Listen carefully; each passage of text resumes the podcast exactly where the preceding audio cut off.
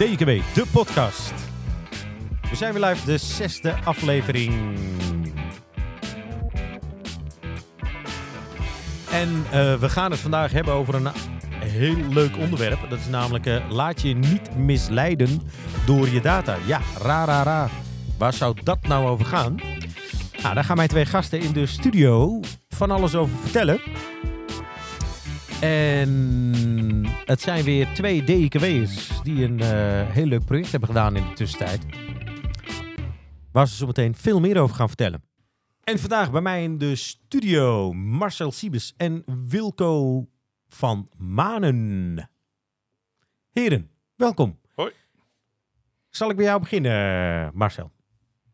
Ja, jij bent de oudste, joh. Daarom. Ik weet niet, Oh, willekeurige volgorde. Ehm, even kort voorstellen. Wie ben je, wat doe je en, eh, en waarom zit je hier? eh, ik ben Marcel Siebers, ik werk bij DKW Intelligence, Data Scientist. En eh, we gaan wat zeggen over eh, een project dat we hebben gedaan met betrekking tot... eh nee, ik laat het onderwerp Je laat het onder door jou je zo houdt meteen vertellen. Ik hou het nog even geheim. Je houdt het spannend. Ja. En eh, voor mij in de studio zit Wilco. Eh, kan jij misschien even vertellen wie je bent, wat je doet en eh, waarom je hier zit? Ja, ik ben Wilco Vermanen, eh, data engineer slash data scientist van eh DIKW. Eh, vergelijkbare functie als eh, Marcel Siebes.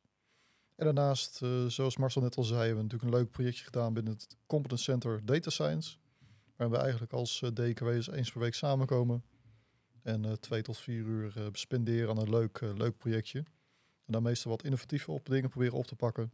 Die we tijdens het werk eh, ja, nog niet de kans voor hebben gekregen. Of die we eerst nog willen bewijzen en daarna naar de business kunnen brengen. Is echt leuk. Klinkt goed. We gaan het hebben over, eh, over wat jullie dan hebben gedaan.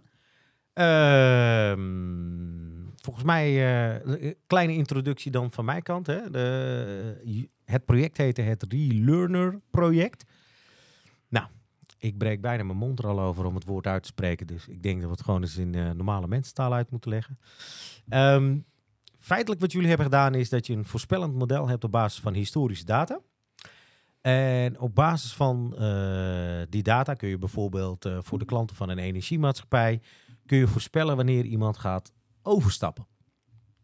En dat is voor die energiemaatschappij natuurlijk heel erg handig om te weten of iemand weggaat of eh, niet weggaat. Want dan kun je daar actie op ondernemen. Nou, waarom hebben energiemaatschappijen of willekeurige andere bedrijven dit soort modellen?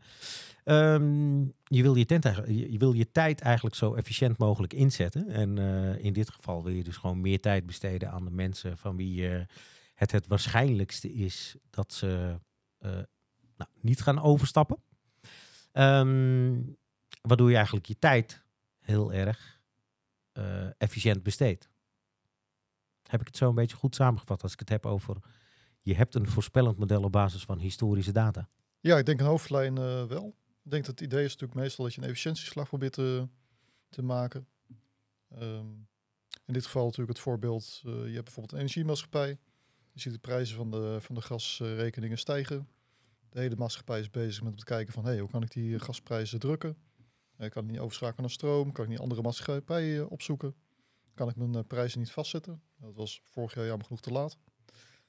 Ehm, ja, en dan wil je natuurlijk kijken als bedrijf, hoe kan ik nou mensen het beste binden aan mijn organisatie? En vooral, welke personen moet ik hierop aanspreken? Welke klanten of prospects?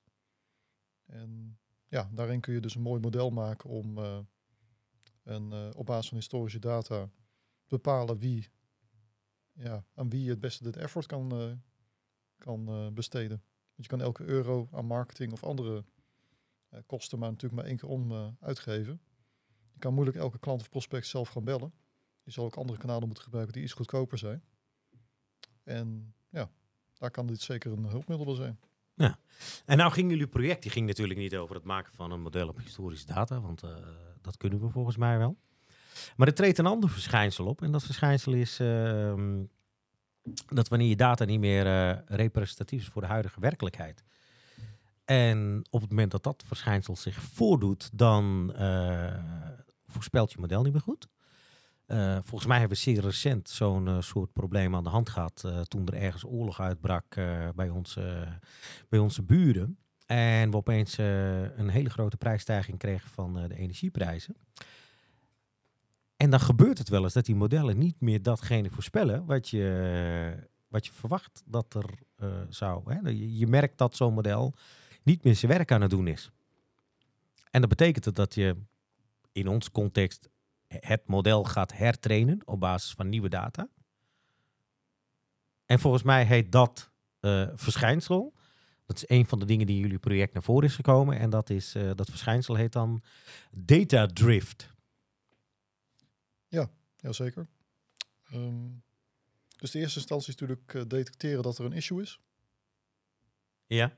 En ehm, nou, dat is in dit geval dus, je hebt een, de werkelijkheid is eigenlijk veranderd. Dat was Mhm. dus vorig jaar natuurlijk een mooi voorbeeld daarvan. Doelde ik natuurlijk ook een klein beetje op in mijn intro. En wat je dan natuurlijk in principe hebt, is dat de dataset waarop je een model hebt ge- gebaseerd, wat eigenlijk een representatie van de werkelijkheid moet zijn, is niet meer gebaseerd op de data die op dit moment relevant is. En nou, dat wil je natuurlijk als, als bedrijf zo snel mogelijk detecteren. Want op het moment dat dat gebeurt, dan wil je eigenlijk eh, je marketingafdeling of je andere afdeling, degene die het gebruik maakt van het model, zo snel mogelijk met de juiste lijsten en de juiste actionable stappen, of actionable lijsten in wezen, eh, op pad sturen. En als je dat wil gaan doen, is dus de eerste stap is de detectie. En dat kun je dus doen aan de voorkant. Dat is data drift. Dan kijk je dus of je input dataset nog relevant is. Maar je kan het natuurlijk ook doen aan de achterkant. Dat is eigenlijk een veel voorkomend eh, ding, waarbij je eigenlijk valideert of het model in productie nog steeds goed draait. Het nadeel daarvan is alleen dat je dan natuurlijk altijd een aantal weken of soms ma- maanden te laat bent. Want ja, je, je kan alleen valideren of dat een klant is weggelopen nadat je het model hebt toegepast en hebt gekeken dat die klant is weggelopen. Dat duurt meestal een paar weken. Ja, dan ben je dus eigenlijk alweer een paar weken te laat. Dus vandaar data drift. Nou, wat we daar natuurlijk daarnaast hebben gedaan, is we hebben een WeLearner projectje gedaan, waar we eigenlijk eh, ja, willen bekijken, kunnen we ten eerste de data drift snel en effectief eh, detecteren. Daar kan eh, Marcel zo misschien nog wat meer over vertellen. En daarnaast, eh, als we het hebben gedetecteerd, kunnen we dan op een eenvoudige, efficiënte manier het model retrainen, deployen en valideren. En met name ook op een manier dat het heel procesmatig is, geautomatiseerd is en eenvoudig te herhalen is. Waardoor je dus eigenlijk met één druk op de knop, bij wijze van spreken, vandaag data drift kan detecteren. En aan het eind van de dag ehm, een nieuw model kan hebben staan, wat je hebt getraind, gevalideerd en gedeployed in productie. Ehm, nou, dat, daar kan dus de Relearner projectje zeker bij helpen. En eh, dat kan binnen een dag. Gaat het allemaal, eh, zoals ik het va- vaker wil, gaat het allemaal automatisch elektrisch? Is het, er komt geen mensenhand meer aan te pas? Ja, het is maar net hoe het inricht. Eh, kijk, hoe wij het hebben ingericht was eigenlijk dat het een eh, herhaalbaar proces was. En dat je eh, uiteindelijk natuurlijk wel een aantal checks en balances eruit komen, maar de mens moet zeggen van oké, dit model is, eh, is goed genoeg voor productie. Er zit inderdaad nog een, ja, de mens moet nog steeds in grip, in grip blijven. En dit is natuurlijk altijd relevant. Alleen het voordeel wat er wel in zit, normale model maken van een scratch kost, ja, dat kost wat effort. Dat heb je zeker niet in een dag gedaan. Moet je eerder denken aan een aantal weken afhankelijk van de business case. Maar op het moment dat je het model al hebt staan en je wilt alleen de dataset vernieuwen die eronder ligt en je wilt het model opnieuw toepassen, dan wil je natuurlijk eigenlijk een automatisch proces hebben waar je dat eenvoudig kan herhalen. En nou, daar helpt het Reno project dus eigenlijk gewoon bij. Dus met andere woorden, het Reno project is een beetje de vehicle waarmee je dus het data drift, als je het detecteert, kan aanpakken. Ja, dan is natuurlijk de vraag, is je model met de dataset die potentieel anders is, ehm, is die nog steeds goed genoeg? Ja, daar zal een man, zal dus een mens een, eh, een oordeel over moeten vellen. Ja, dat is natuurlijk altijd belangrijk. Hoe wordt dat oordeel eh, geveld dan? Ja, dat hangt zeer af per, eh, per model.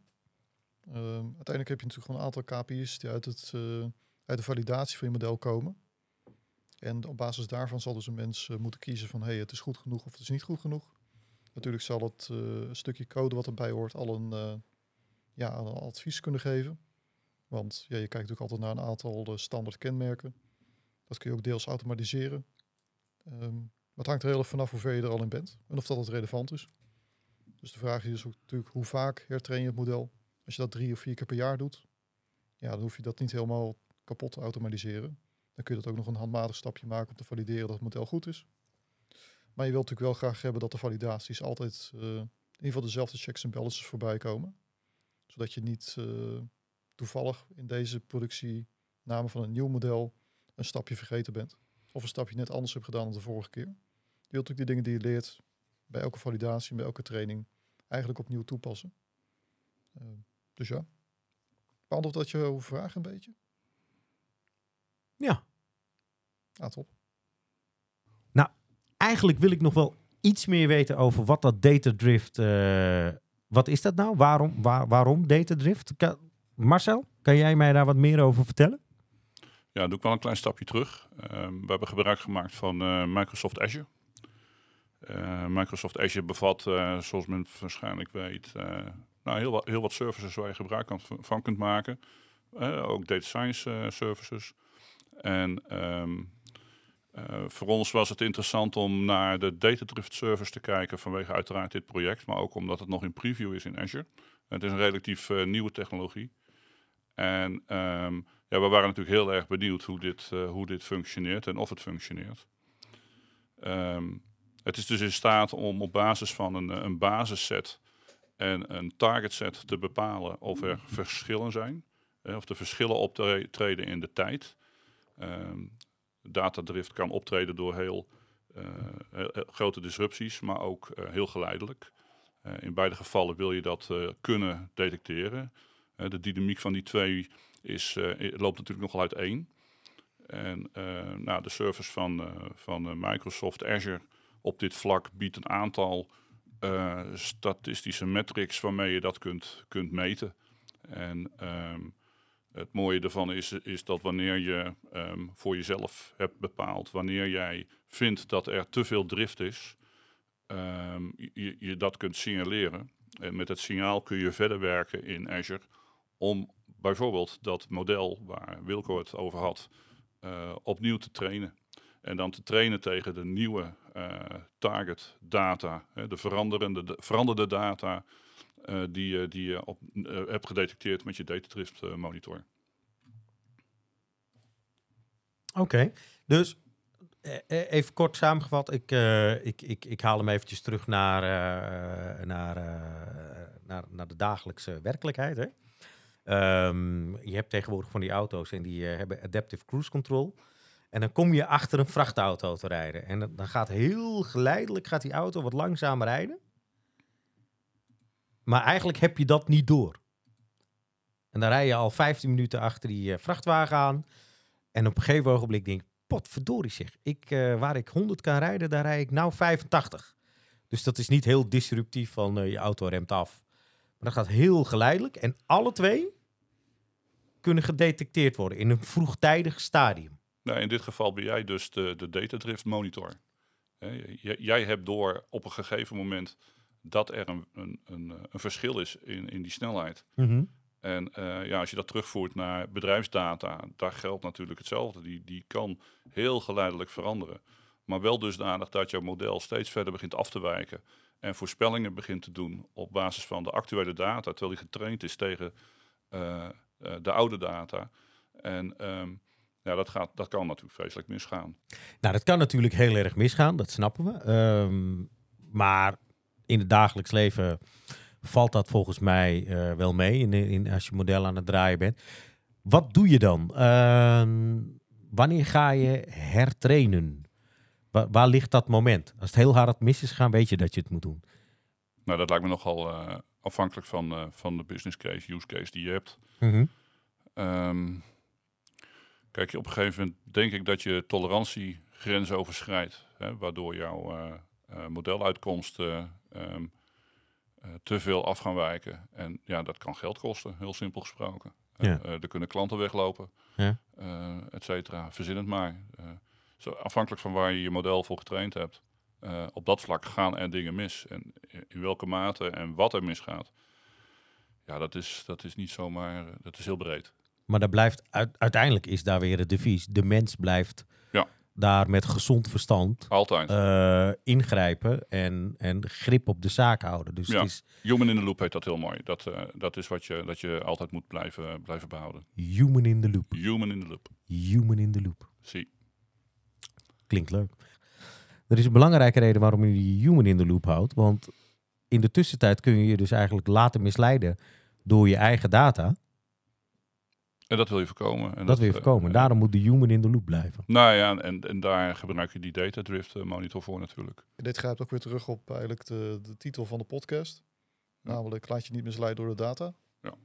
Ehm, waarbij je dus eigenlijk probeert te detecteren eh, op een vroeg, vroege manier, op een vroeg stadium, dat je datadrift eh ja, ziet en detecteert. En dat je daar dus eigenlijk de verslechtering van het model voor bent. En dat je dus weet voortijdig dat je actie moet gaan ondernemen om het model nogmaals te herijken, potentieel. En daarnaast natuurlijk, vooral die checks en balances, het weer de human in the loop. En de vraag is nu, wat heb je nu dan? Ehm, je hebt een geautomatiseerd eh, hertrainproces gecreëerd met controle. Je hebt een kortere time to market. De verandering in data wordt direct gedetecteerd. En je hebt geen dubbele effort. Is dat een beetje goed samengevat? Of samengevat? Ja, ik denk het wel. In, in, hoofdlijnen, in hoofdlijnen zorgt ervoor dat het, het retainer ja, project eh, je de handvaten geeft om inderdaad een kortere time to market te hebben. Want je kan heel snel een nieuw model uitrollen. Want je hebt alle handvaten en basis. Ja, en, en, want je hebt alle handvaten en randvoorwaarden daarvoor staan. Daarnaast, zoals je aangeeft, eh, is het zo dat het moment dat je veranderingen op een data hebt, heb je dat op een generieke manier ingeregeld dat je daar detectie op kan, eh, kan hebben. Dit is ook onafhankelijk van je model in wezen. Dus als je een ander model uitrolt, kun je nog steeds dezelfde technieken daarvoor gebruiken, zoals Marcel net al heel mooi uitlegde. En ja, dit voorkomt natuurlijk ook effort. Dus op het moment dat je of een nieuw model wil uitrollen, of een model heel trainen, dan kun je dat heel snel doen. En dan zit de effort puur en alleen in de zaken die ja, anders zijn tussen dit model en het volgende model. Of dit model en het hertrainen van model. Als je ziet dat er echt grote wijzigingen zitten. Waardoor je dus eigenlijk een nieuw model aan het trainen bent. En ja, uiteindelijk is het doel natuurlijk altijd om zo snel mogelijk uh, goede resultaten te krijgen. Waarmee de rest van de organisatie lijsten heeft. Waarbij ze eigenlijk actionable resultaten kunnen hebben. Kunnen creëren. En ook mooie stappen mee kunnen maken. Dus wat de marketingafdeling over het algemeen alleen wil weten is... wie moet ik bellen om het beste resultaat te behalen. Ja, en die maakt het dan niet zo gek vanuit of het dan 80% of 90% van die lijst correct is. Als het maar gewoon goed genoeg is. En vandaar dat soms een kortere time to market fijner is dan, uh, dan voor die uh, 10 van de 10 te gaan. En ja, daar geeft dit een heel mooi, uh, mooi kader voor. Ik denk dat dat een hele mooie samenvatting is van wat wij net allemaal hebben besproken. En daarmee uh, denk ik ook dat we er een einde aan kunnen breien. Wil ik jullie in ieder geval bedanken voor, uh, voor jullie antwoorden die jullie hebben gegeven op de vragen die ik heb gesteld. Maar ook voor de uitleg die jullie hebben gegeven. Dus Marcel, bedankt voor het uh, aanwezig zijn. En Wilco, jij ook? Nou ja, ook bedankt voor de tijd, Aniel. Ja, graag gedaan. Ja, zeer dankjewel. Um, en tot de volgende keer. Ja, volgende podcast. Lijkt me een goed idee. Check. De luisteraars, bedankt voor het luisteren. Je hebt geluisterd naar DKW, de podcast. Om op de hoogte te blijven van de laatste ontwikkelingen, abonneer je op onze nieuwsbrief op dkw.com nieuwsbrief en volg onze social media kanalen. Heb je feedback of vragen? Mail dan naar podcast.dkw.com. Alle links staan ook in de omschrijving van deze aflevering. Tot de volgende keer.